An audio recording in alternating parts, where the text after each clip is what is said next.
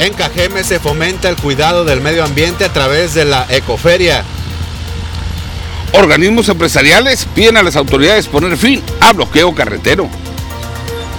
Cervecera Mundial instalada en Ciudad Obregón donará bagazo para el ganado de la región del sur de Sonora. Más de 300 piezas de juguetes y artesanías tradicionales son las que integran la colección de Antolín Vázquez. Reciben un regalo de amor abuelitas y abuelitos de la casa hogar Mamá Estefana. Esto y Esta. mucho más en la primera edición de las noticias.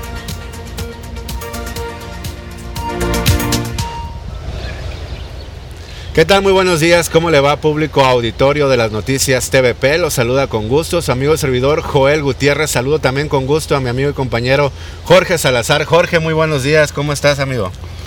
Joel, como siempre, un placer compartir este espacio informativo contigo. Y bueno, hoy se conmemora aquí en los valles del Yaqui y Mayo el Día del Agricultor en su eh, edición número 67, con motivo de este magno evento que se realiza tradicionalmente año con año aquí en nuestra región. Nos encontramos en las instalaciones de la PIEAES, mi estimado Joel, un evento muy importante para los productores de aquí de la región. Exactamente, van a estar autoridades de agricultura aquí en el Patronato para la Investigación y Experimentación Agrícola del Estado de Sonora. En punto de las 8 de la mañana se dice que va a ser la inauguración de este gran evento de la 67 edición del Día del Agricultor. Estamos aquí con una mañana muy fría, pero por supuesto para no perder la tradición, porque siempre las noticias TVP primera edición se encuentran en estos grandes eventos para mostrarle a usted cómo andan los avances de la investigación de la, en materia de agricultura. Es importante que usted público, aunque estemos desde acá, se comunique con nosotros al 64 42 04 21 20 que nos haga llegar sus quejas, dudas, sugerencias, comentarios, lo que usted desee. Nos encontramos por acá cerca de la Universidad Tecnológica de aquí del sur de Sonora, acá en el Valle del Yaqui, para que usted, público, si es de Pueblo Yaqui o de alguna comunidad cercana, también pueda hacernos llegar sus mensajes de donde nos vea. Es importante sus comentarios, ¿verdad, Jorge? Así es, efectivamente, recordamos que nosotros somos un vínculo entre usted y las autoridades. Repórtenos, repórtese para decirnos cómo es la situación en materia de prestación de servicios en su barrio, su colonia, su comunidad, comisaría o delegación. Nosotros le haremos llegar sus inconformidades, sus necesidades, sus peticiones a los diferentes órdenes de gobierno. Exactamente, una mañana muy fresca, la verdad. Llegamos aquí, Jorge, desde las 6 de la mañana, obviamente para prepararnos todo el equipo técnico y saludos también hasta las noticias TVP a las instalaciones por allá en la colonia centro con nuestro productor Francisco Castañeda quien se encuentra desde esa área obviamente tenemos mucha información para usted la cuestión del clima cómo va a estar porque una mañana fresca pero durante el mediodía Jorge ya hace calorcito Sí, efectivamente, muy cambiante el clima en nuestra región. Por las mañanas, como bien lo dices, eh, se sienten bastante frescas, sobre todo aquí en el Valle del Yaqui, que por cierto nos, rega- nos regaló un extraordinario amanecer, mi estimado Joel, y pues una temperatura bastante agradable, pero sin embargo, como dices, eh, conforme avanza el día, pues ya se empieza a, a sentir el sol abrasador característico de nuestra región. Exactamente, es una chulada de verdad desde las instalaciones del PIAES, pero vamos a iniciar de lleno con las noticias. Vamos con el sector ganadero y es que fíjese que una cervecera de talla mundial instalada aquí en Ciudad Obregón va a donar un producto. Aquí le decimos de qué se trata para beneficiar a los pequeños y medianos ganaderos. El bagazo de cebada, subproducto que se utiliza para la fabricación de cerveza, ha sido calificado como un complemento adecuado para la alimentación del ganado, debido a la concentración de proteína y su alta cantidad de fibra que estimula el buen funcionamiento de estos animales. Producto forrajero que será donado por parte de una cervecera de talla mundial en Ciudad Obregón para los pequeños y medianos ganaderos del sur de Sonora, afirmó el presidente de la Asociación Ganadera Local del Valle del Yaqui, Julio Aldama Solís. Ahorita queremos echar a andar una maquinaria que tenemos para producir alimento, para que llegue a, los la- llegue más la- a la economía del pequeño y mediano ganadero, la, la compra de pastura le que salga más barata. Te voy a adelantar algo en exclusiva. De este, ahorita traemos una, un acuerdo con que va muy avanzado con Cotelecho Brand para que Costelecho Brand nos done de este parte del bagazo que produce al momento de hacer la cerveza, que sería un detonante para todo el pequeño y mediano ganadero. Si logramos concretar ese acuerdo va a ser histórico, porque no nomás va a ser Obregón y sus comunidades, es para todo el sur de Sonora el acuerdo que estamos haciendo ahorita en este momento. También dijo se aproxima la primera Expo GAN en el sur de Sonora a finales del mes de mayo y principios de junio, por lo que agradeció a las autoridades la coordinación que han emprendido para la realización de estos eventos. El ayuntamiento de Cajeme con su maquinaria, con sus pipas, este pues muy agradecido con el presidente de la Marque, con la secretaria Lucy Navarro, que está codo a codo apoyando a la economía regional y a los, y a los más necesitados. Muy bien, y para continuar con el tema agropecuario, investigadores de la región continúan con un proyecto de cebada, esto con eh, la intención de convertirse en proveedores de la empresa Constellation Brands. Esta es la información. Aunque hay ya algunas variedades en su interés, la cebada utilizada hasta este momento para la elaboración de cerveza en Constellation Brands, empresa instalada en Ciudad Obregón, aún no es la del Valle del Yaqui, indicó César Martín Armenta Castro. Sin embargo, tras diversos convenios que se están actualmente concretando y las investigaciones que se mantienen con positivos resultados, podría el Valle comenzar a proveer a la empresa transnacional, expuso el jefe del campo experimental Norman Eborlo, UCENEP, aunque no en el entrante ciclo agrícola. Para esto, pues tenemos mucha información, ya este, del, relacionado con el paquete tecnológico, incluso tenemos variedades que son de interés de ellos, también ya tenemos ya con buenos datos de adaptabilidad, rendimiento y calidad cebadera, calidad maltera que le llamamos nosotros, entonces nomás estamos esperando el establecer ese tipo de convenios para empezar a trabajar. La superficie va a estar destinada para las necesidades de la empresa. O sea, eso ya lo vamos a, se va a ver con la empresa y la superficie a promocionar para siembras de cebada en esa zona, pues va a estar relacionada con las necesidades de la empresa. No tanto para la cervecería, sino para una maltera que le llamamos. O sea, la cervecería no usa la cebada, el grano de cebada. Lo usan para hacer malta. Ella nada más utiliza la malta. Para la siembra de este cultivo corto que requiere menos agua y menos uso de fertilizantes, ya está la vocación sustentada técnicamente y de concretarse se sumaría el proyecto al combate del monocultivo y al impulso de la diversificación, lo que dejaría menos enfermedades y plagas en general. Considero que mucha de la tecnología que va a ocupar el productor ya se tiene generada e identificar algunas variedades, pero es que se necesita saber si la industria maltera eh, les conviene, ¿no? Es otro de los trabajos que, que se han realizado. Público, pues de verdad, gracias por estar en sintonía con nosotros. Les recordamos que tenemos mucha información. Son dos horas desde las instalaciones del PAES por acá al sur del Valle del Yaqui, al sur del municipio de Cajeme. Le digo, es importante que usted se mantenga muy bien informado y también se comunique con nosotros a través del WhatsApp 6442042120. Háganos llegar las imágenes, fotografías de los baches, los drenajes colapsados, lo que usted desee. En unos instantes más vamos a tener al presidente de este patronato de investigación agrícola del estado de Sonora en unos instantes y también le vamos a estar presentando cómo se desarrolla este evento porque se dice que en punto de las 8 de la mañana va a ser el corte del listón de esta inauguración. Así que vamos a una pausa público, no se vaya, hay más para usted.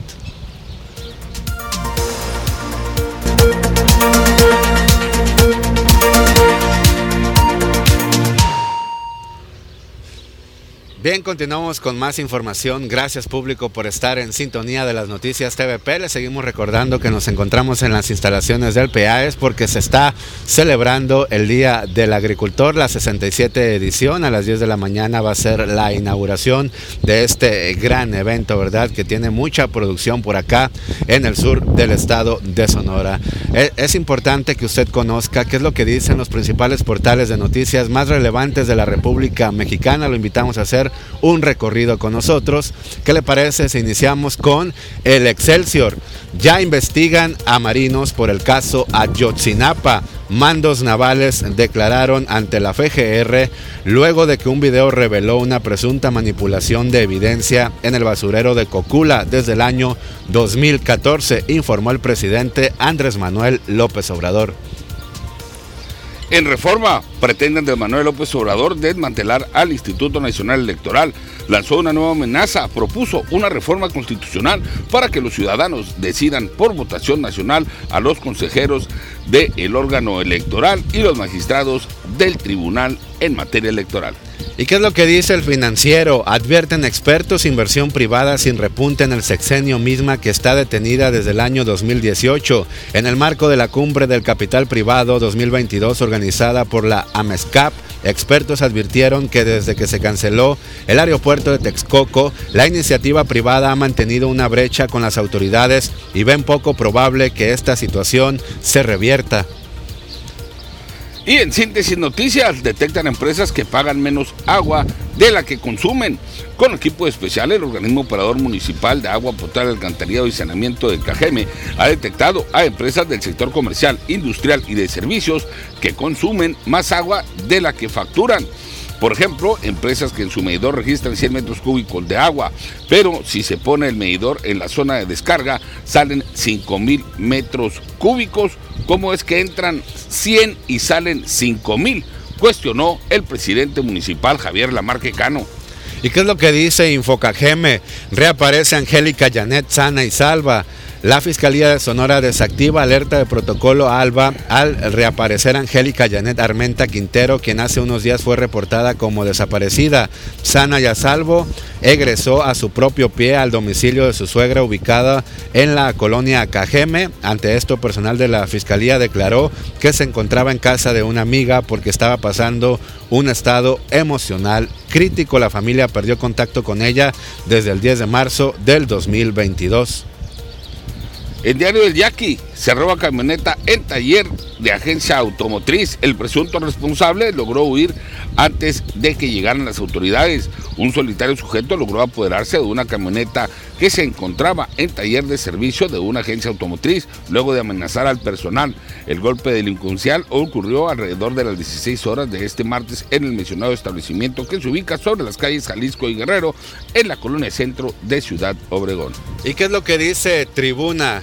Tras robar 8 mil pesos en maquillaje, Mayra N. es arrestada en el Chaparral de Hermosillo. Una mujer de 30 años fue detenida tras ser sorprendida hurtando más de 8 mil pesos en cosméticos en una tienda de la colonia El Chaparral en la capital del estado. Estos fueron los portales de noticias más importantes de la República Mexicana. Gracias público por hacer este recorrido con nosotros y ahora vamos a hacer un recorrido cómo andamos con los casos COVID a nivel eh, nacional durante las últimas 24 horas según la autoridad de salud. Los confirmados son 5.654.311, sospechosos 682.357, los activos 8.076, recuperados 4.953.318 y lamentablemente nuevos fallecimientos que son 84 casos de COVID-19 que han muerto personas aquí a nivel república. Y en materia de la propagación de los contagios por COVID-19 en la entidad, se reportaron 93 casos positivos, de, de, los cuales 57 fueron en mujeres y 36 en hombres. Los municipios en los que registraron más de 11 casos fueron San Luis Río Colorado con 65 y Hermosillo con 11.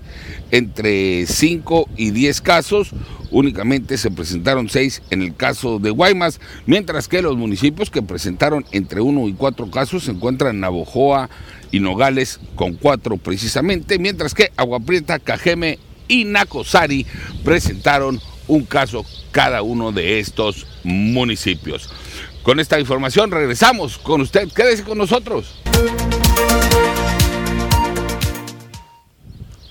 Qué bueno que están con nosotros, amigos del auditorio. Y bueno, les recordamos que estamos en las instalaciones eh, de la PIAES. Esto con motivo del 67 aniversario del Día del Agricultor, que año con año se celebra en nuestra región. Hay que recordar que estamos en una región eminentemente agrícola y prácticamente nos encontramos en los eh, linderos entre los valles del Yaqui y Mayo. Y para continuar con información tras los hechos que se han eh, registrado en la carretera federal México 15 a raíz de los eh, bloqueos carreteros de, los indígenas yaquis. Eh, diversos organismos piden borrar la inseguridad que se vive sobre la carretera federal México 15 a la altura de las comunidades yaquis. Esto tras el incidente ocurrido recientemente en la loma de Guamuchil, donde se violentó una vez más a un transportista. Esto dijo Regino Angulo respecto a este tema. Los bloqueos están afectando en cuestión de costos la llegada de, nuestras mercancías, tanto del sector primario como del sector manufacturero. Eh, necesitamos pues que las que las autoridades pues ya logren la solución a, este a este conflicto con quienes están bloqueando la, la carretera los bloqueos que se mantienen desde hace años sin atención alguna han frenado y seguirán frenando el desarrollo económico del sur de Sonora, se comentó, y por ello las autoridades deben hacer algo desde ya, afirman los diferentes sectores.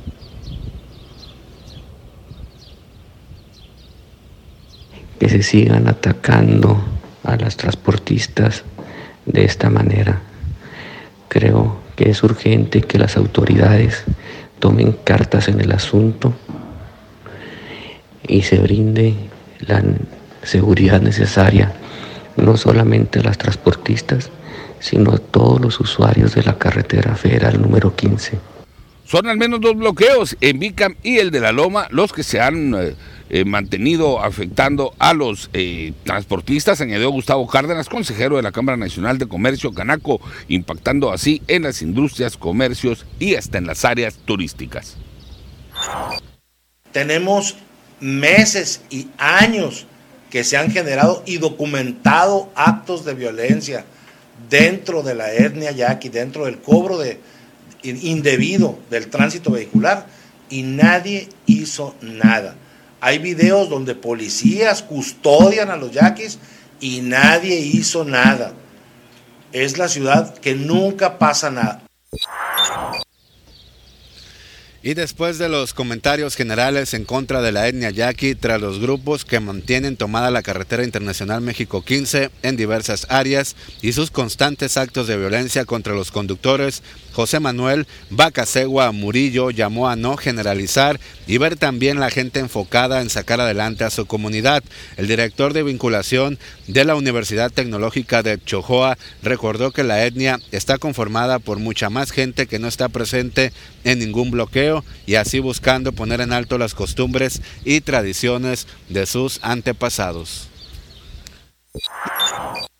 Yo creo que somos muchas personas las que queremos salir adelante. Es una política propia que nosotros desconocemos en cuanto a su situación, sus formas. Ahí nosotros estamos convencidos de que la educación, como dice nuestro gobernador, es el eje vertebral para salir adelante y el desarrollo. Nos transforma eh, y podemos hacer muchas cosas manifestándonos, siempre y cuando sin dañar a terceros. La verdad, nosotros sí estamos muy conscientes de eso, que no queremos dañar a terceros. Los yaquis somos trabajadores, somos personas entusiastas, somos personas de lucha que queremos salir adelante y somos igual que todos. Lo único que queremos dar a conocer nuestra cultura, nuestra lengua y nuestras tradiciones empatándolos con el respeto al derecho ajeno es la paz, como dijo Benito Juárez. Tenemos mucho que dar.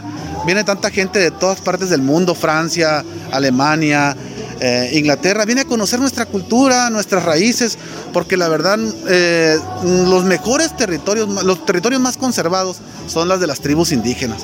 Y aquí estamos para recibirlos y la verdad para enseñarles tantas cosas que tenemos en cuanto a nuestra cultura, que se van a ir ricos en conocimiento.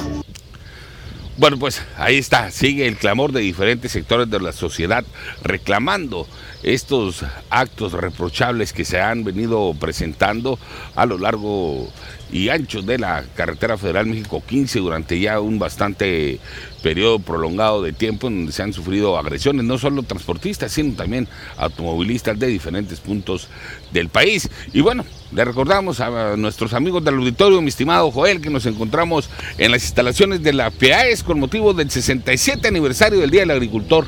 Exactamente, habían esperado ya esto con ansia. Recuerda que por la pandemia pues esto se había cancelado. Es el Patronato para la Investigación y Experimentación Agrícola del Estado de Sonora y en unos instantes más vamos a tener a su presidente aquí para entrevistarlo, Jesús Larraguibel Artola, para darnos a conocer los detalles de cómo se va a realizar este gran evento por acá en estas instalaciones ubicadas en el Valle del Yaqui al sur del municipio de Cajeme. Es importante que usted usted preste mucha atención porque van a dar datos y cifras muy interesantes en cuanto a la investigación y experimentación, qué es lo que están haciendo los agricultores actualmente, a dónde están exportando, qué productos son los que tienen mejor rendimiento para los productores del Valle del Yaqui, pues van a estar diferentes agricultores, tanto de la región del Mayo, de otros estados de la República, porque esto es una algarabía, esto es una fiesta. Y como les digo y les recuerdo, después de mucho tiempo por la pandemia, ahora sí,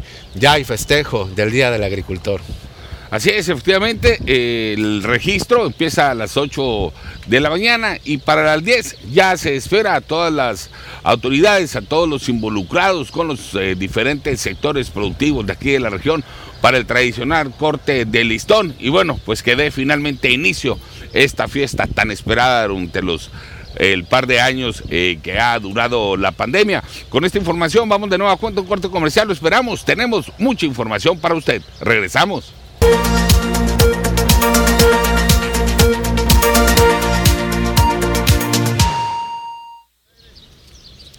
Muy bien, seguimos con más información. Gracias público por seguir en, sintonía de las noticias, primera edición. Nos encontramos en las instalaciones del PIAES porque en unos instantes más se va a dar a conocer la gran inauguración de la 67 edición del Día del Agricultor acá en el Valle del Yaqui. Está haciendo algo de frío y saludo con muchísimo gusto como todos los días a nuestro buen amigo Poncho Insunza quien tiene toda la información del deporte durante las últimas horas. ¿Cómo estás amigo? Te saludo desde ¿Qué tal Joel? Buenos días por allá en el Valle del Yaqui, por supuesto muy ya cerca de inaugurar este evento, por supuesto que se había cancelado, como bien dicen, por el tema de la pandemia, pero ya listos entonces para la gran inauguración. Y bueno, en materia deportiva tenemos bastante información y es que se jugó ya los cuartos de final de vuelta del fútbol municipal en la liguilla del, fútbol municipal cajemense, donde el conjunto del Black Star terminó por golear 12 por 2 en el global a su rival y el equipo del Black Star terminó pasándole por encima 12 por 2 al equipo de Chatarras Jalisco. El conjunto de Leones le pasó por encima al equipo de eh, selección Cajeme. Llaneros también cayó frente al equipo de Toros del en penales, empataron a tres en el global y por supuesto el conjunto de El Celaya terminó cayendo ante Pueblo Yaqui también con un marcador bastante pero bastante estratosférico de 6 por 1 en el eh, marcador final en, cuanto al global se refiere. Entonces estos cuatro equipos que ya mencionamos avanzan entonces a las semifinales del fútbol municipal cajemense en la categoría sub-23. Por otro lado, la selección mexicana enfrentará Joel el día de hoy por la tarde a las 6.50 hora del centro de México, 5.50 hora de Sonora, enfrentará hora del Pacífico más bien al equipo de El Salvador en el Estadio Azteca. México requiere solamente el empate o una victoria para meterse de manera directa a la Copa del Mundo de Qatar 2022. Ahí está entonces y se habla de que el día de mañana, después de que el equipo mexicano haya concluido hoy la eliminatoria, habrá una reunión por parte de los federativos de la eh, selección mexicana y los dueños de cada equipo del fútbol mexicano para entonces votar si continuará Gerardo el Tata Martino como entrenador del equipo mexicano o si le dan las gracias porque el entrenador mexicano no está en condiciones de viajar en avión debido a un problema en el ojo. Así es de que entonces habría entonces un cambio de eh, seleccionador de un técnico nacional. Estaremos por supuesto a la espera de lo que se decida el día de mañana jueves. Por lo pronto, el día de ha llegado para la selección mexicana y es hoy en el Estadio Azteca frente al combinado de El Salvador. Los tacos frente a las pupusas.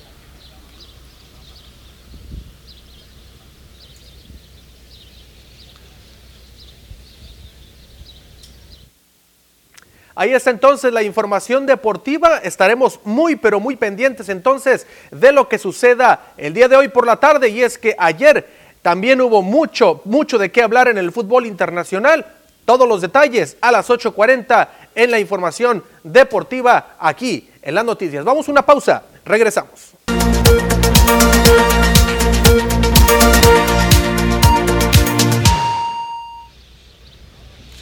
Muy bien público, les seguimos recordando que nos encontramos en las instalaciones del Patronato de Investigación y Experimentación Agrícola del Estado de Sonora, por acá en el Valle del Yaqui. Ya está saliendo un poco el sol, ya se está quitando el frío, todavía se sienten las bajas temperaturas. Un saludo a todo el público de donde nos ve desde Navojoa, Chojoa, Guatabampo, Guaymas, Empalme, San Ignacio, Río Muerto. Mándenos sus mensajes con gusto, le damos lectura. Y pues vamos a iniciar con más noticias y fíjese que la Fiscalía del Estado de Sonora da a conocer que desactivó la alerta del protocolo ALBA tras la localización de Angélica, madre que era buscada desde el pasado 14 de marzo. Según un comunicado de la Fiscalía General de Justicia del Estado de Sonora, esa persona regresó por su propio pie a domicilio de su suegra ubicado en la calle Alfonso Esparza entre calles María Greber y Mariano Matamoros en la colonia Cajeme. Ante personal de esta fiscalía declaró que se encontraba en casa de una amiga porque estaba pasando por un estado emocional crítico. La familia perdió contacto con ella y fue denunciada como desaparecida desde el pasado 14 de marzo. No presentó ningún tipo de lesión o afectación física.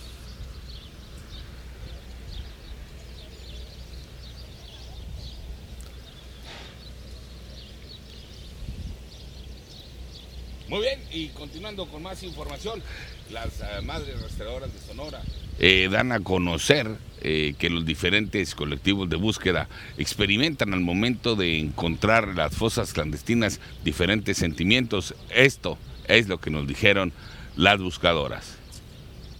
Sentimientos de alegría y satisfacción son los que embargan a las integrantes de los diferentes colectivos de buscadoras o rastreadoras cuando encuentran los cuerpos o restos óseos de uno de sus seres queridos en una de las tantas fosas clandestinas que han sido ubicadas en Ciudad Obregón. Así lo dio a conocer Juanita Aguirre Avitia, quien destacó que dicho sentimiento obedece a que los ángeles, como llaman ellas a sus familiares en calidad de desaparecidos, ya pueden regresar a casa y tener una digna sepultura. Eh, cuando nosotros encontramos nos da alegría y no porque queramos decir, ay, pues qué bueno, yo lo encontré así. No, nosotros no queremos encontrarlos de esa forma, ¿no? Pero es lo más seguro que nosotros tenemos encontrarlos así. Mm, nos da gusto porque encontrar un cuerpo porque un ángel más regresa a su casa, ya sea uno de nosotros, porque pues día a día hay desaparecidos aquí en Ciudad Obregón. Entonces un ángel más regresa a su casa, tiene como todos un derecho una sepultura digna. ¿Qué representa para ustedes encontraron que sea en este estado alguno de sus familiares?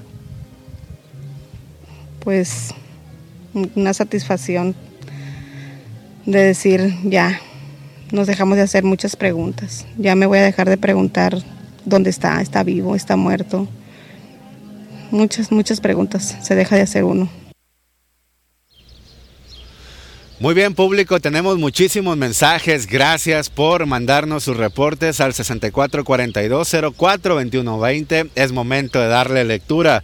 Nos dicen, buenos días, excelente noticiero. Pueden apoyarme en caso de los drenajes colapsados de la calle Libea en, en Cidesa frente al número 1105 y 1110 y más entre calle Bougival en Cedros 2. Tenemos folio, casi dos meses reportando esta situación. Es intolerable los desechos entrando por las tuberías de las casas. Nos están reportando desde hace varios días por allá en, el fraccionamiento Cedros 2 y la autoridad de Loma Paz no ha acudido a atender esta denuncia.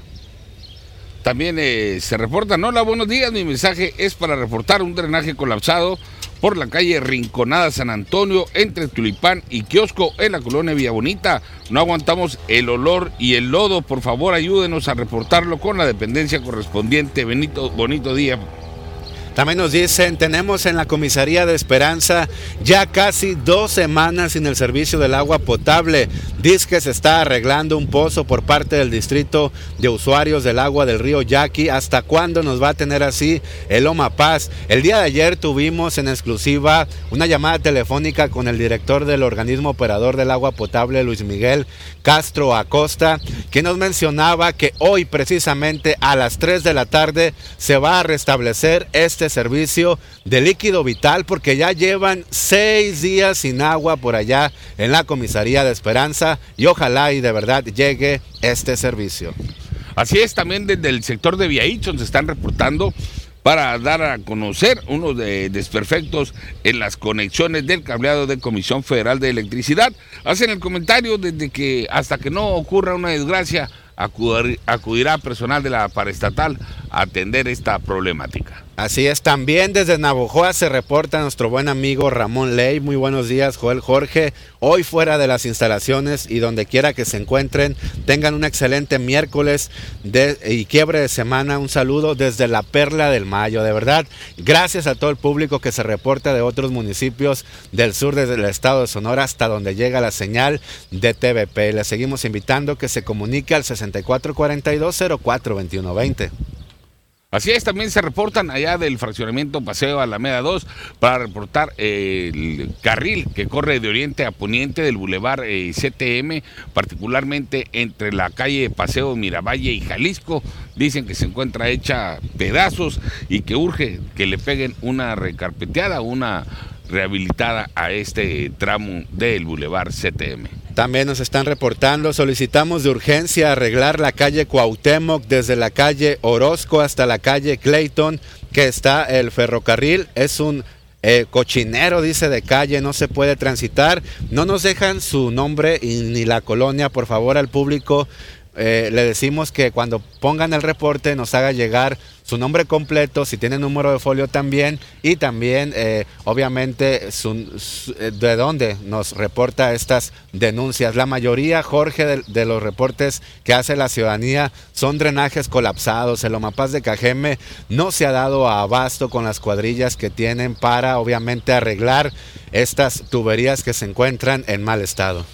Así es, efectivamente son eh, drenajes eh, colapsados, fugas de agua, eh, problemas con algunas lámparas, las avenidas, bueno, eso ni se diga, es, son males que viene padeciendo la ciudadanía desde hace ya algunas administraciones.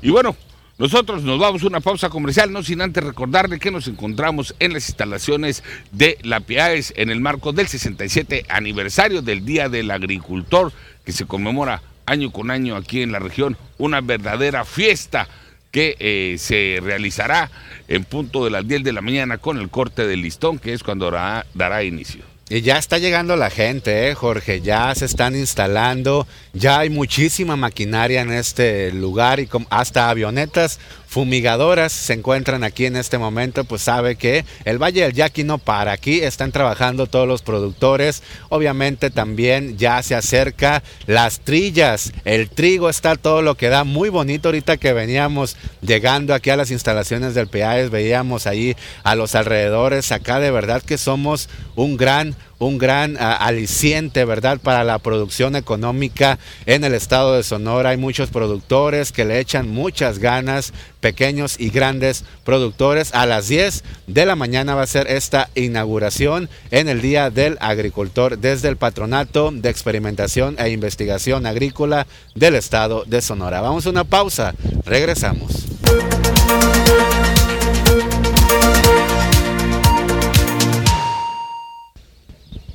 Antes de continuar con más información, quiero mandar un saludo hasta el fraccionamiento Los Héroes al niño Luis Ángel, quien se encuentra enfermito, pero está viendo como todos los días las noticias TVP, que te recuperes muy pronto. Y es momento de conocer en la sección de cultura con nuestro amigo Carlos Corral cuáles van a ser las actividades que tenemos en puerta aquí en el municipio de Cajeme.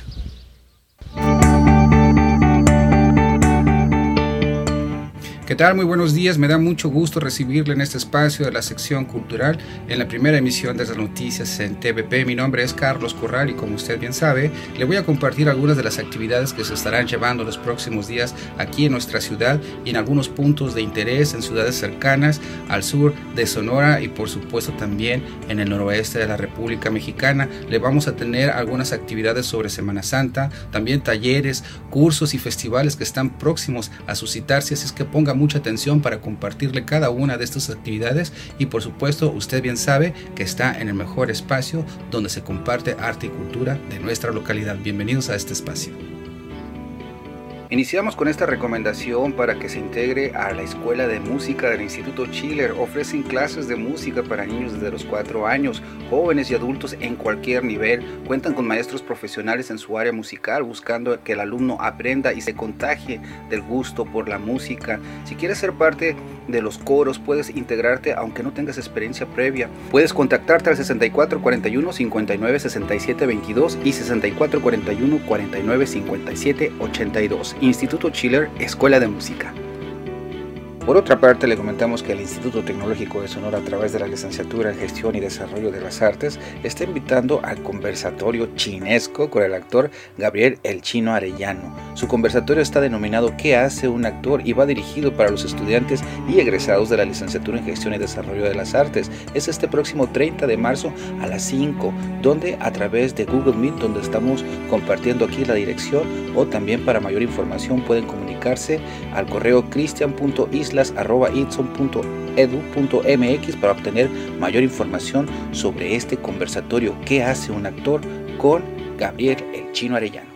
Si usted nos ve y nos escucha desde la ciudad Jardín, desde Empalme, Sonora, le comentamos que tenemos dos recomendaciones para ustedes. Una de ellas es el taller de danza folclórica dirigido por Rafael García, que los jueves y viernes recibe a los adultos de 5.30 a 7 de la tarde y el taller inicial infantil de 3 a 4 de la tarde. Busque Casa de la Cultura allá de esta ciudad Jardín. Y para los niños que les gusta cantar, le comentamos que tenemos la opción de coro infantil Voces por la Paz. Esto se llevan a cabo los martes y los jueves de 3 a 4 de la tarde y está impartido por Arturo Altamirano Pillado. Estas recomendaciones desde la Ciudad Jardín, desde Empalme, para que usted se dinamice junto con nuestros amigos de cultura que están haciendo un gran trabajo, a quien le mandamos saludos y tienen muchas más actividades que están desarrollando en Empalme, Sonora. Y continuando con las actividades del Instituto Tecnológico de Sonora, le comentamos que el grupo representativo de danza jazz ASOS, bajo la dirección de Cristina Inclán, estará presentando su programa y Reconectando, cuando este próximo 31 de marzo a las 5 de la tarde, a través de las redes sociales de Cultura Itson, tanto en Facebook como en YouTube. Este grupo ASOS tiene una trayectoria importante dentro de la danza escénica local y estará compartiendo con nosotros este programa y Reconectando el próximo 31 de marzo a las 5 de la tarde. No se lo puede perder. Recuerde que son a través de las redes sociales de Cultura Itson en Facebook o en YouTube. Y ya se encuentra todo listo para que este próximo 2 y 3 de abril se esté llevando a cabo el sexto Festival de Jazz en Álamos 2022. Por supuesto que lugares como el Museo Costumbrista, la Plaza de Armas, Le Blue, La Casona, entre otros foros, están listos para recibir las notas musicales de jazz en esta emisión del 2022. Habrá desde charlas teórico-prácticas, por supuesto conciertos, jam session, entre otras actividades. Les recomendamos estar atento a toda la difusión sobre este sexto Festival de Jazz para que no se pierda ninguna de las propuestas que trae esta emisión del 2022. Recuerde, 2 y 3 de abril en la ciudad de los portales, en Álamos, se estará llevando a cabo el sexto Festival de Jazz. Y continuando con la música, le comentamos que en la página de Facebook Festival Internacional Quito Blues a las 5 de la tarde estará la participación de Sergio Muñoz, integrante de Obregón Blues Band, que estará participando dentro de este tercer Festival Internacional de Quito. Recuerden a las 5 de la tarde en página de Facebook Festival Internacional Quito Blues, la banda cajemense de Obregón Blues presente en este gran festival internacional. Y la Semana Santa está cerca ya y el Instituto Sonorense de Cultura a través de la Coordinación de Patrimonio Cultural y el Museo de los Yaquis les presenta una exposición sobre la cuaresma yaqui, donde la costumbre yaura fariseos toma el mando aplicando el castigo de acuerdo a sus usos y costumbres a los que cometan una falta o realicen actos prohibidos durante la cuaresma. En esta ocasión, se presenta el jueves santo donde una persona de la comunidad representa a Jesús y es trasladado por los chapayecas desde su casa hasta la iglesia para iniciar el Via Crucis. La inauguración de la exposición será el día miércoles 30 de marzo a las 5 de la tarde en el Museo de los Yaquis. Esperamos contar con su asistencia. Recuerden, Museo de los Yaquis, 30 de marzo, 5 de la tarde. Y esto solamente es un muestrario de la amplia variedad de actividades artísticas y culturales que tenemos aquí en Cajeme, en el sur de Sonora. Por supuesto, la invitación es para usted, para que nos acompañe, para que sea parte activa de esta cultura viva que tenemos nosotros, que lo disfrute desde el ámbito personal y por supuesto que lo comparta con sus seres queridos, puesto que los elementos de cultura nos fortalecen como ciudadanos y nos ayuda a buscar esa cultura de paz que tanto nos hace falta en estos tiempos nombre es Carlos Corral, me dio mucho gusto haberle acompañado esta mañana y nos encontramos el próximo miércoles. Que tenga excelente día. Excelente información, muchísimas gracias a Carlos Corral por estos detalles de cultura que nos ha brindado los eventos que se van a realizar durante las próximas horas y días aquí en el municipio de Cajeme. Vamos a una pausa, regresamos.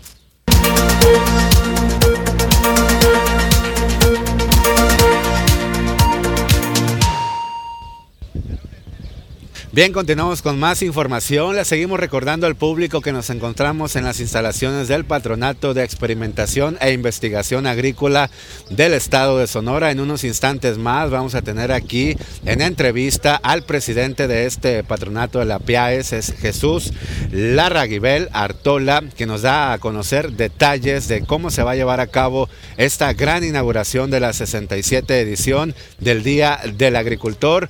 Un ambiente pues de verdad que se está viviendo muy bien, eh, Jorge, porque ya está llegando la gente, ya está instalando los stands en donde pues la población, los agricultores, los productores podrán informarse y aprovechar ofertas y promociones que pues puedan adquirir aquí en este lugar.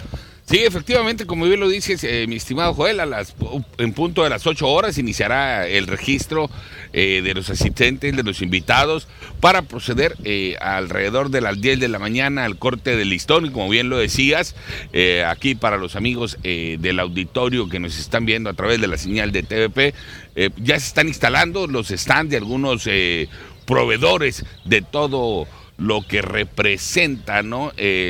La cadena de comercio, la cadena eh, de compra y venta de productos relacionados con las actividades agropecuarias.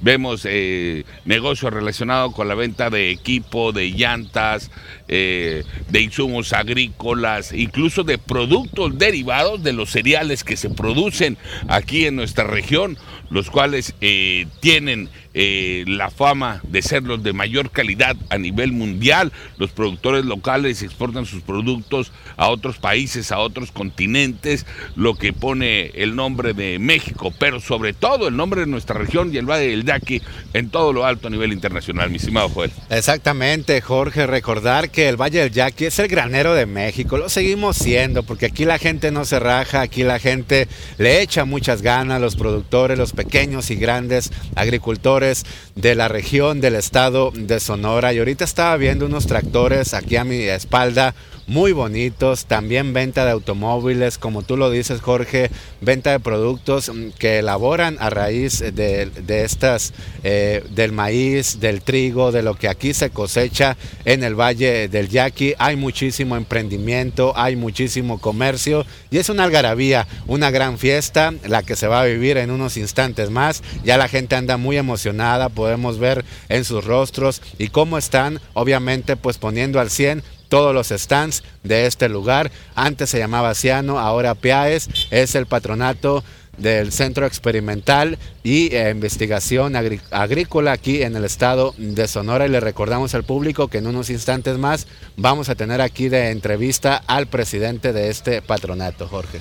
Así es, efectivamente hay que aprovechar ahorita que estamos aquí, que existe esta apertura, preguntar cuáles son las expectativas, mi estimado Joel, post pandemia, para ver eh, qué nuevos horizontes, qué nuevos mercados eh, se van a abrir en relación a la producción de los granos, de los cereales. Ahorita al inicio de esta transmisión les dábamos a conocer eh, que se estaba experimentando con la cebada, aprovechando la llegada del de hace ya algunos años, mi estimado Joel, de esta importante empresa productora de cerveza Y bueno, la gente del Valle del Yaqui, los productores de la región, eh, como es característico de nosotros los sonorenses, pues siempre buscando emprender, abriendo nuevas puertas, nuevos horizontes. Y bueno, llega una nueva empresa y ellos ven la manera también pues de eh, generar eh, los productos que esta empresa pueda consumir. Y por supuesto que todo esto viene a detonar el desarrollo económico del sur de Sonora. Claro que sí, Jorge, y también recordarle a la ciudadanía que este evento pues va a ser diferente a los demás, ¿verdad? Desde hace dos, tres años no se realizaba el Día del Agricultor como debe de ser aquí en el municipio de Cajeme. Hay nuevas expectativas, hay nuevas áreas de oportunidades, va a haber pues más eh, sorpresas y promociones para los visitantes que ingresen aquí a esta 67 edición, gran evento sobre el Día del Agricultor. Ya le digo, desde el Valle del Yaqui, un clima muy perfecto en este momento porque ni frío ni calor, aunque está muy agradable, ¿verdad? Hay que aprovecharlo porque ya viene el calorcito, Jorge, y ya no vamos a sentir esto. Así es, efectivamente, pero bueno, hay que seguir con la información, mi estimado Joel, amigos del auditorio, y bueno, con los hechos violentos que se han eh, registrado en el municipio de Cajeme durante las últimas horas, sube a 37 eh, el número de víctimas mortales de la ola de violencia que se ha registrado aquí en diferentes sectores de Ciudad Obregón. Los últimos hechos ocurrieron por la calle Heroico Colegio Militar, entre Venustiano Carranza y Álvaro Obregón de la Comisaría Municipal de Esperanza, cuando el ahora Oxiso se encontraba en el exterior de un establecimiento dedicado a la venta de bebidas embriagantes. Trascendió que la víctima, un hombre de joven de aproximadamente 25 años de edad, respondía al nombre de Gabriel y su cuerpo quedó tendido en la vía pública. Anteriormente en el fraccionamiento Villabonita se registró también una agresión armada que dejó como resultado una persona sin vida. Los hechos por la calle Coahuila y Paseo de la Loma, en donde habitualmente se instala un tianguis, particularmente los lunes, razón por la cual al momento de esta ejecución en dicho sitio se encontraban decenas de personas. Durante las primeras horas eh, también en un eh, peligroso crucero allá en el poniente de la ciudad en la calle Quino y Boulevard Rodolfo Elias Calles, mejor conocida como la 200, un automovilista fue embestido por un, eh, un motociclista, perdón, fue embestido por un automovilista que trató de darse a la fuga y posteriormente fue detenido por las autoridades. Con esta... Muy bien, con esta información, amigos del auditorio, vamos a una nueva pausa comercial. Regresamos, tenemos más información para usted.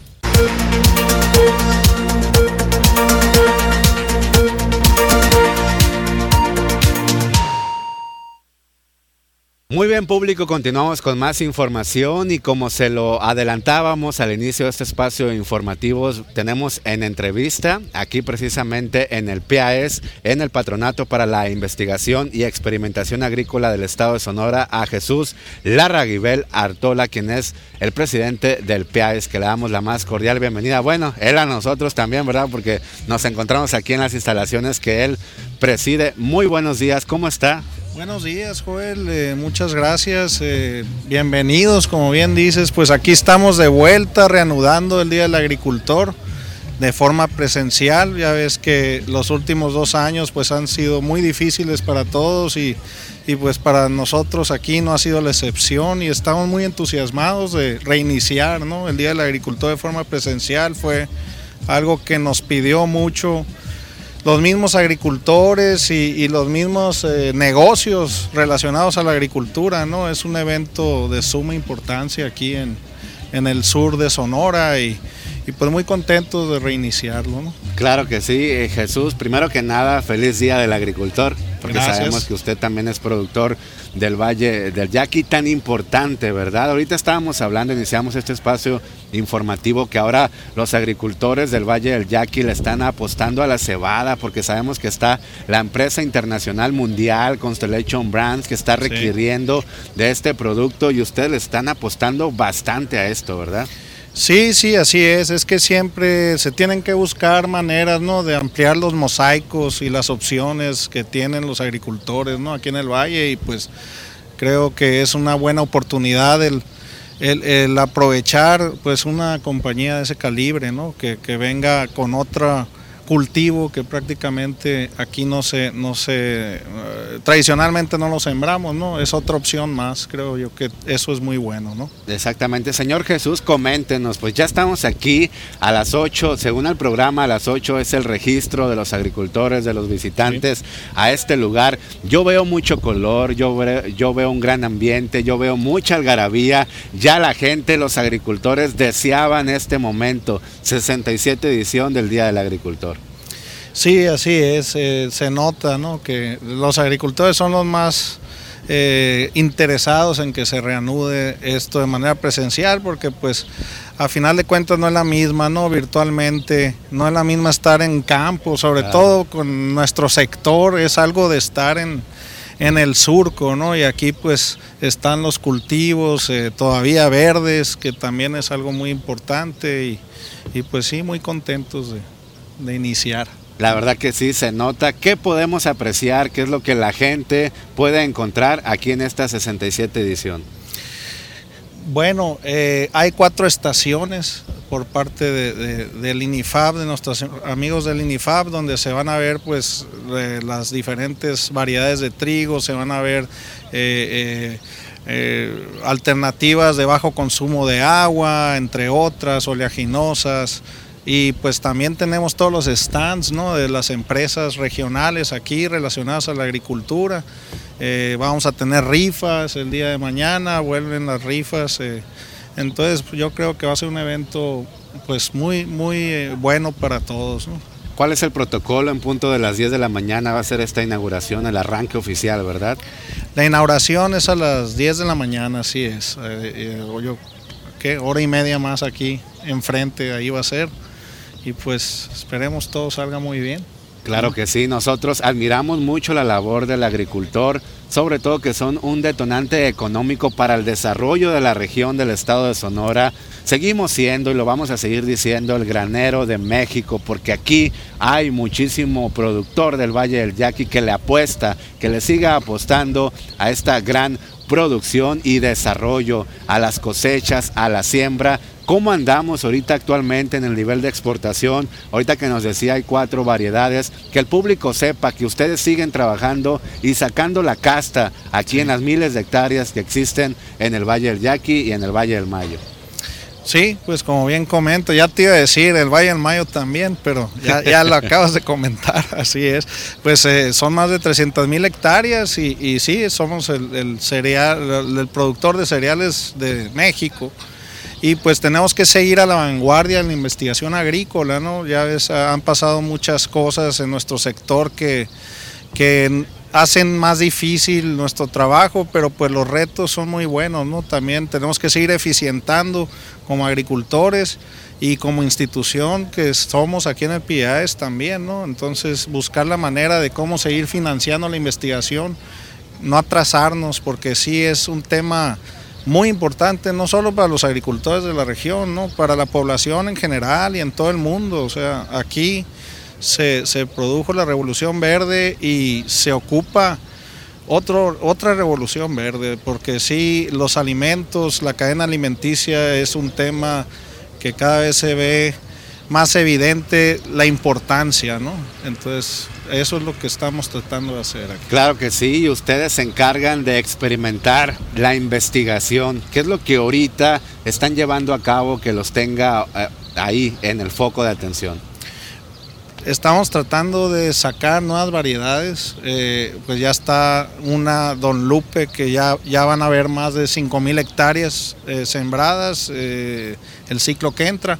Si el agua nos lo permite, ¿no? Pero ya hay suficiente semilla para sembrar esa cantidad. Y vienen otras, otras variedades también que, que, que ahorita son líneas, eh, hay otra que se acaba de registrar el INIFAP, que es la noroeste, era una línea que se llamaba VI8, que también es muy prometedora. Y ese es nuestro enfoque principal, ¿no? El trigo, pues porque aquí estamos en una zona eh, netamente triguera, pero sí tenemos, estamos apoyando muchos proyectos, o sea, de, en, otros, en otros cultivos, ¿no? Ha habido el foco de atención también de otros agricultores de otros estados de la República, incluso de otros países que han venido aquí también a experimentar, ¿verdad? Sí, así es. siempre hemos tenido visitas de todo el mundo. Claro que con la pandemia de los últimos dos años, pues eso eh, se paralizó completamente y ya estamos teniendo de vuelta ese auge, o sea, hace la semana pasada estaban unos, unas personas de Noruega aquí y, pues yo creo que ya, ya el, mundo está listo para, para salir, ¿no? Ya, ya quieren eh, darle vuelta a la página y aquí pues no es la excepción, o sea, siempre el, el CIMIT es una, e, e, es una entidad internacional, siempre han tenido estudiantes de todo el mundo, o sea, que vienen, nos visitan y pues esperemos que, siga esto creciendo.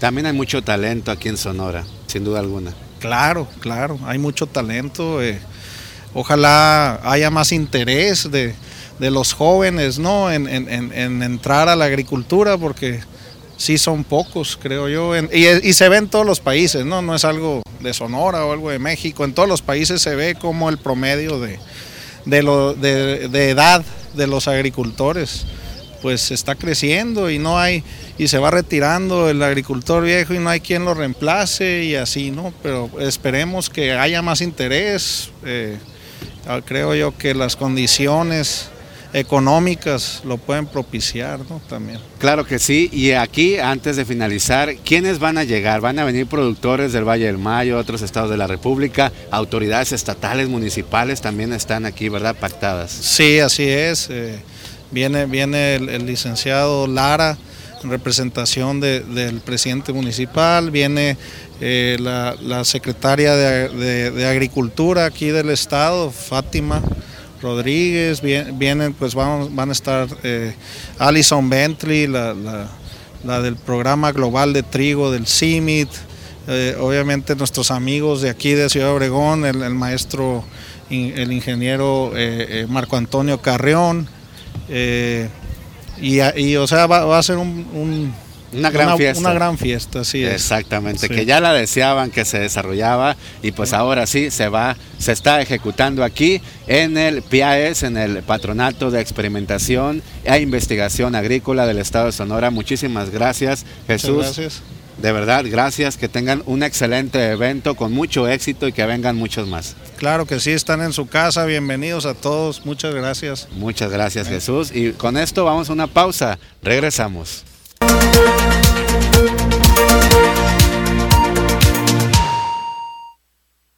Bien público, continuamos con más información. Es momento de conocer los detalles del clima. ¿Va a ser frío, va a ser calor? Porque aquí en el Valle del Yaqui sí que está haciendo frito en estos momentos. Marisol Dovala nos tiene todos los detalles. Muy buenos días Marisol. Adelante con la información. Muy buenos días, Joel. Como siempre es un gusto saludarte. Y mira, te cuento que estas bajas temperaturas son debido al Frente Frío número 39, que todavía continúa desplazándose por el noroeste de nuestro país, lo que está, lo que está provocando este marcado descenso en el termómetro, sobre todo por las mañanas, pero a mediodía, ¿de qué manera incrementa la temperatura? Es momento de conocer ahora sí en general las temperaturas al momento en algunos puntos importantes de nuestro país. Veamos. En el norte Tijuana despierta con 13 grados, una condición de cielo mayormente nublada, 16 grados centígrados para Chihuahua, La Paz con 17, con condiciones de cielo completamente despejadas, Guadalajara despierta con 16 y en el sur del territorio nacional, Acapulco 24 grados, 25 para Tuxtla y ambiente caluroso para Mérida, pues esta mañana alcanza los 28 grados centígrados. Nos concentramos en nuestro estado en Sonora. Para conocer también las temperaturas al momento en los diferentes sectores, comenzando con Abojoa, esta mitad de semana 16 grados, una condición de cielo mayormente soleada, 17 grados centígrados para Ciudad Obregón, la misma temperatura para Guaymas y la capital alcanza los 15. Es momento de conocer el pronóstico extendido para Navojoa. Los siguientes días, temperaturas y condiciones de cielo. Mínimas de un solo dígito, 9 grados, máximas que alcanzarán los 35, teniendo cielos completamente despejados, condiciones de cielo mayormente soleadas. En Ciudad Obregón hay que conocer también las próximas jornadas para de esa manera organizarnos muy bien el resto de la semana y parte del fin. Tenemos mínimas de 8 grados centígrados, máximas que alcanzarán los 34 para el día de mañana, pronosticada escasa nubosidad y el fin de semana condiciones de cielo mayormente soleadas. En Guaymas hay que hacer nuestro pequeño viaje para conocer también los próximos días. Aquí tenemos valores mínimos que disminuyen hasta marcar los 14 grados, máximas que alcanzarán los 26, predominando las condiciones de cielo mayormente soleado. Por último, en la capital de nuestro estado, en Hermosillo, veamos el pronóstico extendido. Aquí tenemos mínimas de 11 grados centígrados, máximas que alcanzarán los 33, teniendo cielos completamente despejados. Respecto a la fase lunar, veamos, esta nos reporta cuarto menguante, la salida a las 5 con 32 minutos y la puesta a las 17 horas con 21. La salida del sol esta mañana de miércoles se registra a las 6 con 13 minutos y la puesta del sol a las 18 horas con 36. Joel, hasta aquí el reporte meteorológico de esta mañana.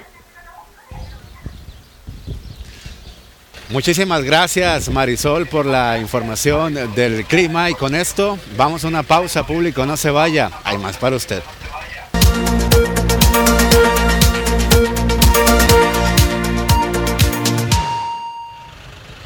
Muy bien, regresamos con más información, no sin antes recordarle que nos encontramos en las inmediaciones del Valle del Yaqui, en las instalaciones de Piaes, en donde está a punto de dar inicio la edición número 67 del Día del Agricultor.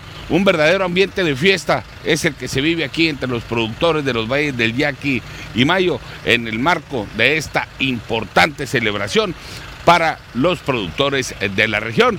Y bueno, continuando con más información, vamos hasta un punto de la ciudad donde ya se encuentra nuestra compañera y amiga Edith Noriega. Edith, muy buenos días, adelante con tu reporte. Buenos días compañeros, hasta las instalaciones del Ciano Piaes en el Día del Agricultor. Bueno, yo me encuentro del otro lado de la ciudad, justo en el centro de Ciudad Obregón sobre la privada Río Nazas para comentarles sobre una denuncia pública que nos hicieron llegar al equipo de las noticias los colaboradores y quienes participan también activamente de OBR en bici. Ustedes como saben, cada miércoles este grupo de ciclistas que incluye niños, niñas, padres de familia, mujeres, jóvenes, se reúnen en, este, en esta privada y lo que nos han comentado recientemente es que la carpeta asfáltica se encuentra en muy mal estado, por lo que recurrieron a las noticias para hacer este llamado a las autoridades a quien corresponda para que presten atención justo en este trayecto. En realidad nosotros hemos estado aquí en anteriores ocasiones cubriendo eh, eventos para OBR en bici y sí hemos notado que hay cierta cobertura sobre la carpeta asfáltica. Quiere decir que sí, ya se le dio atención, sobre todo justo donde está un establecimiento de comida rápida. Sin embargo, todavía quedan algunos hoyos que cubrir y por eso el llamado que se hace hoy para que se dé atención a esta calle. Es un tramo bastante pequeño, pero ciertamente hay tráfico porque aquí hay domicilios y también hay empresas que se dedican a la venta de alimentos. Bueno, pues este es el reporte desde este lado de la ciudad. Y como sabemos, pues vamos a regresar en unos momentos más a lo que es ya a la recta final del noticiero transmitiendo en vivo desde las instalaciones del PIAES. Por lo pronto nosotros volvemos las cámaras y hasta pronto. Muy bien, Muchísimas gracias, Edith, por tu reporte. Como siempre, muy puntual todas tus inversiones aquí en la primera edición de las noticias. Gracias.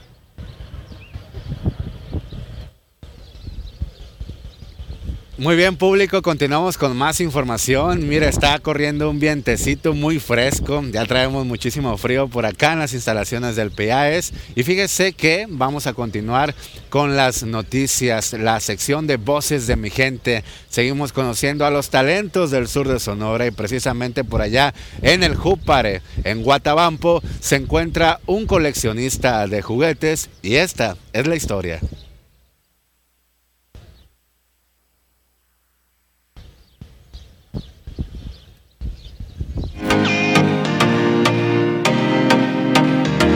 Belfort. Bicicentro, Motozón, presentan.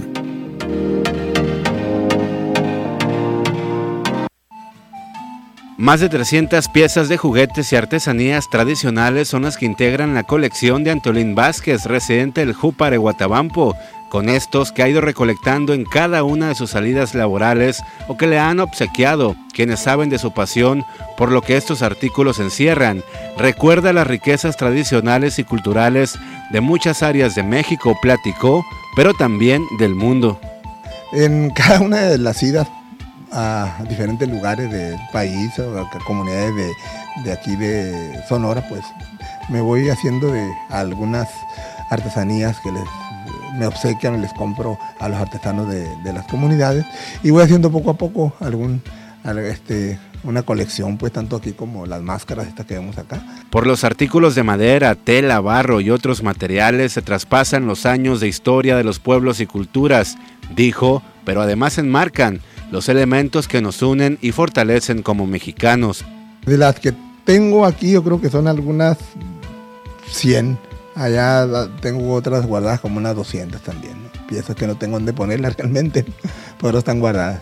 No cabe duda que en el sur de Sonora hay mucho talento. Gracias Antolín por sumarte a Voces de mi gente y demostrarnos que el amor al arte es una riqueza al por mayor.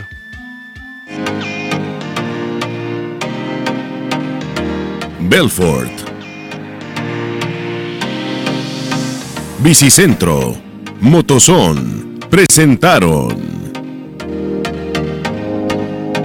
Ahí está una historia más de voces de mi gente. Muchísimas gracias a Antolín por representarnos en este arte, ¿verdad? De coleccionar juguetes por allá en el Júpare. Saludos hasta Guatabampo, allá la tierra de los generales. Vamos a una pausa, regresamos.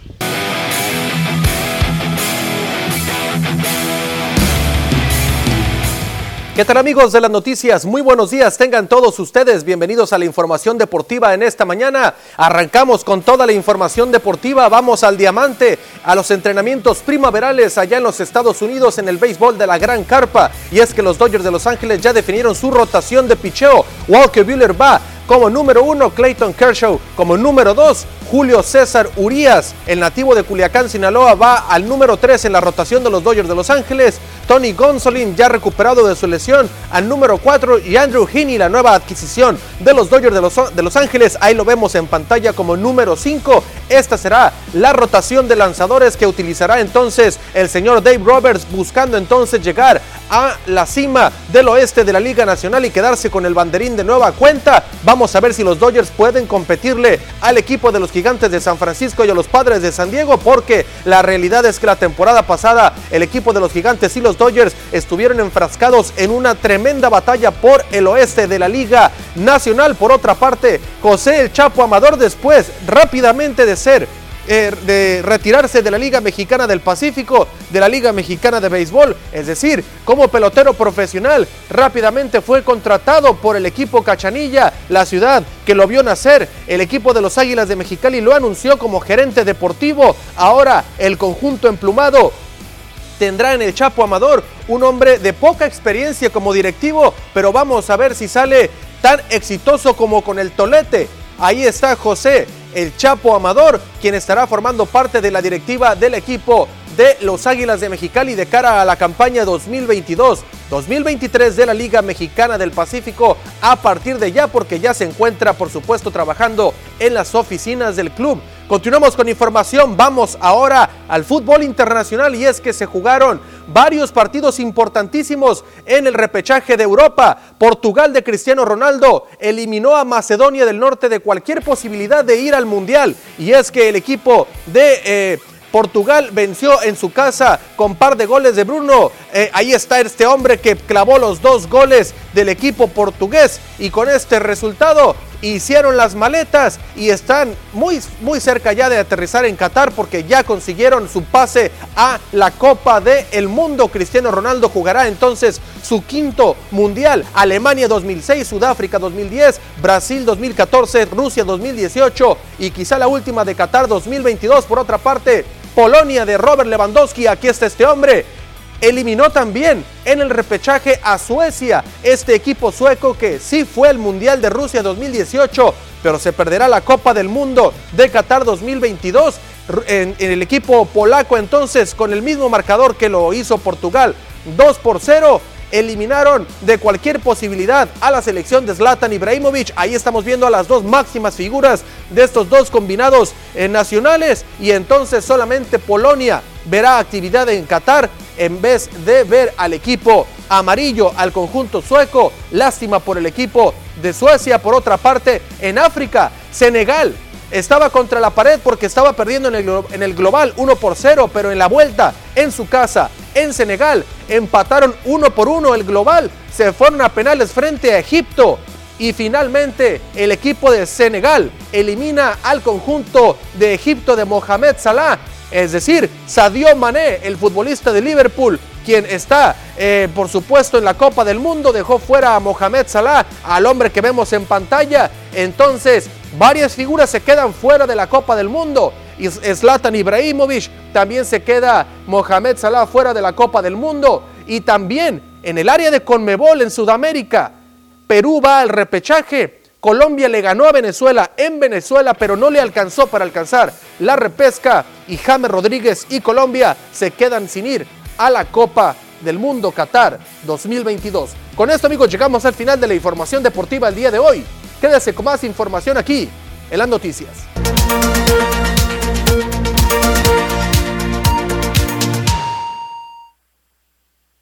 Muy bien, público, gracias por seguir en sintonía de las noticias TVP, primera edición. Nos encontramos en las instalaciones del PAS, en el Patronato de Investigación y Experimentación Agrícola del Estado de Sonora, con una mañana muy agradable. Ya en punto de las 10 va a dar inicio el corte de listón de la inauguración de esta 67 edición del Día del Agricultor, Jorge. Así es, efectivamente, joder, amigos del auditorio, la gente sigue llegando se siguen instalando los proveedores de los diferentes insumos eh, que consumen los productores de cereales aquí en la región. Eh, le decíamos ahorita en uno de los momentos de la transmisión, establecimientos comerciales dedicados a la venta de neumáticos para tractores, para camiones de carga pesada.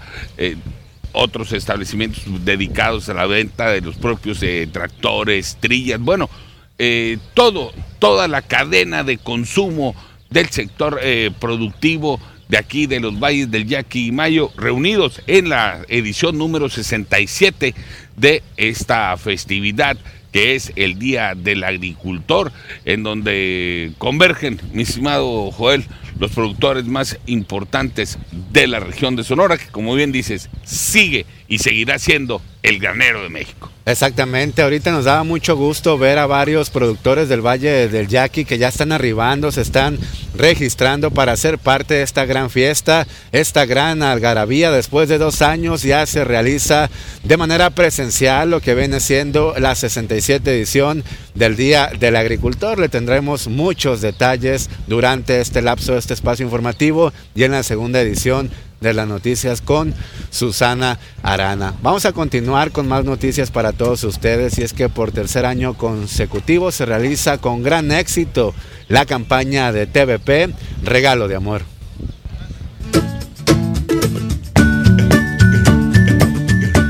Una mañana muy especial tuvieron las y los abuelitos que viven en la casa hogar Mamá Estefana, ubicada en el municipio de San Ignacio Río Muerto, con la entrega de los obsequios de la campaña Regalo de Amor.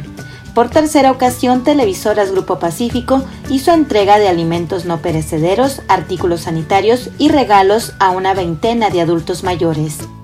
Es de gran ayuda, la verdad. Muchas gracias a todo el auditorio y principalmente a TVP que hace posible que se haga todo esto. La verdad, pues no esperaba tantas cosas, tantos regalos, muchas gracias.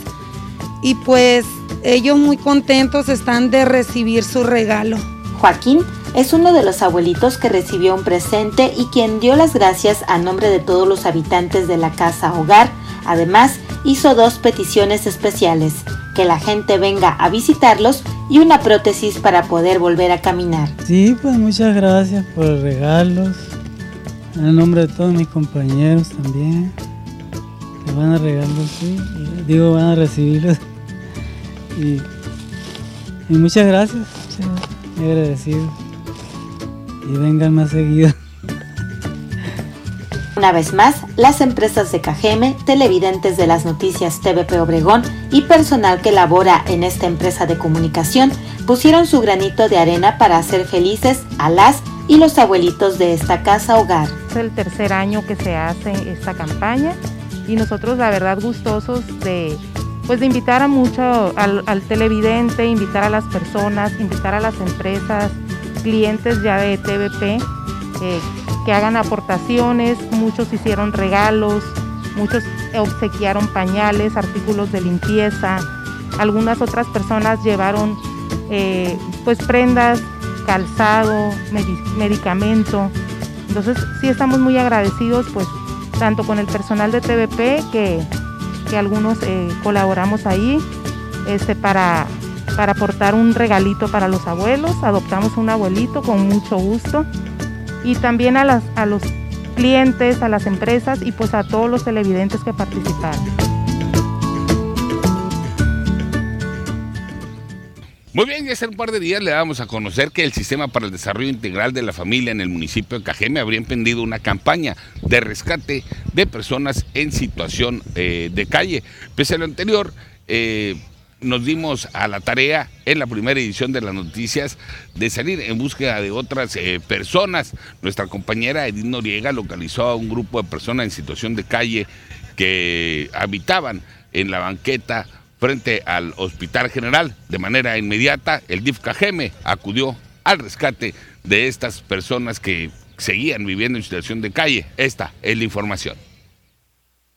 Tras darse a conocer en los espacios informativos de las noticias TVP las condiciones en las que habitan personas en situación de calle frente al Hospital General de Ciudad Obregón, el sistema DIF Cajeme se dio a la tarea de visitar el lugar para rescatar a los indigentes y a la vez limpiar esa área, afirmó el titular de programas de ayuda Alberto Encinas Vivian. También se optó también pues pedir una vez que eh, habían dejado muchas cosas de basura, había muchas cosas que habían recolectado ellos ahí que ya no servían, pues ellos mismos me dijeron que ya no, ya no servían.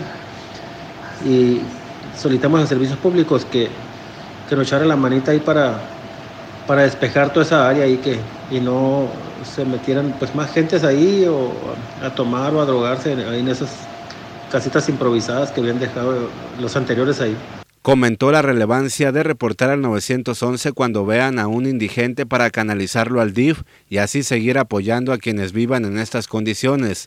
Cabe mencionar que debido al grado extremo del consumo de las drogas o enfermedades, les resulta más complicado a las autoridades. En el caso de estas personas que habitan en campamento frente al nosocomio, serán canalizados para regresar a sus hogares, pues la mayoría no son de Obregón. Y fíjese que el gobernador del estado de Sonora, Alfonso Durazo Montaño, sostuvo una reunión con Saskia Niño de Rivera, presidenta de Reinserta un Mexicano, con el fin de iniciar trabajos enfocados al combate de la violencia de los niños y adolescentes. Un gusto saludarles.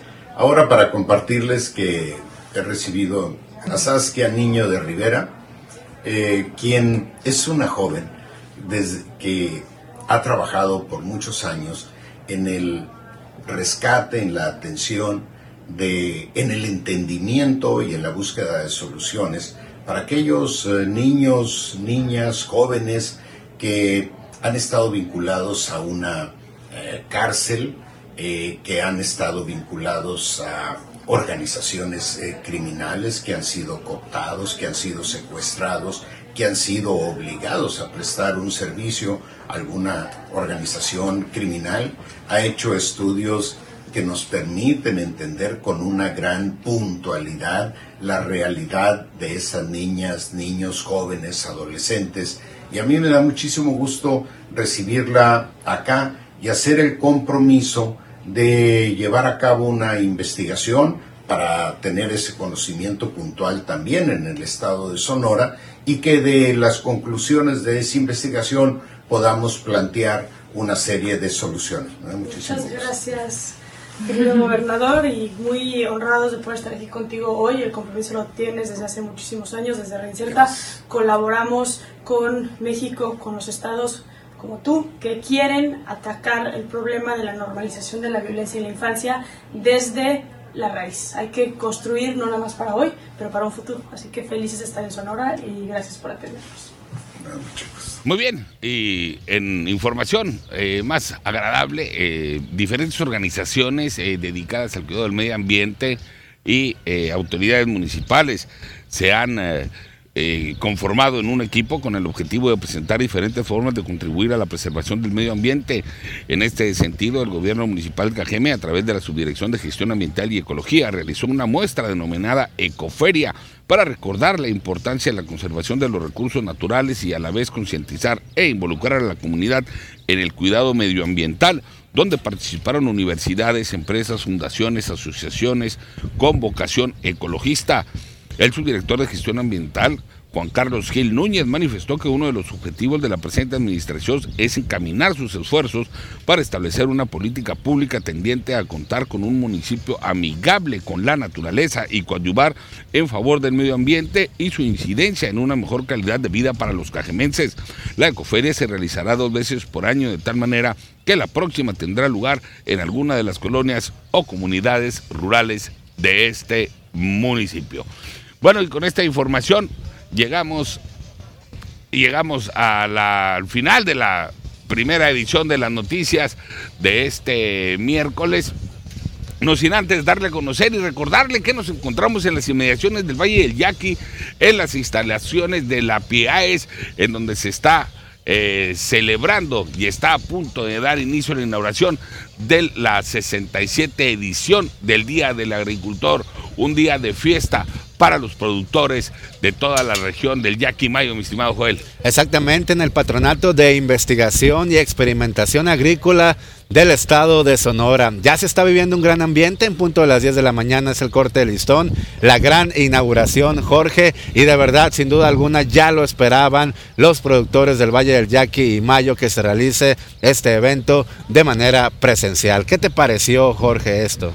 Extraordinario, vemos un verdadero eh, ambiente de fiesta aquí entre todos los productores, proveedores de insumos. Bueno, como lo hemos venido diciendo durante las eh, últimas dos horas, un verdadero ambiente de fiesta que se vive aquí en el Valle del Yaqui, en las instalaciones de la PIAES.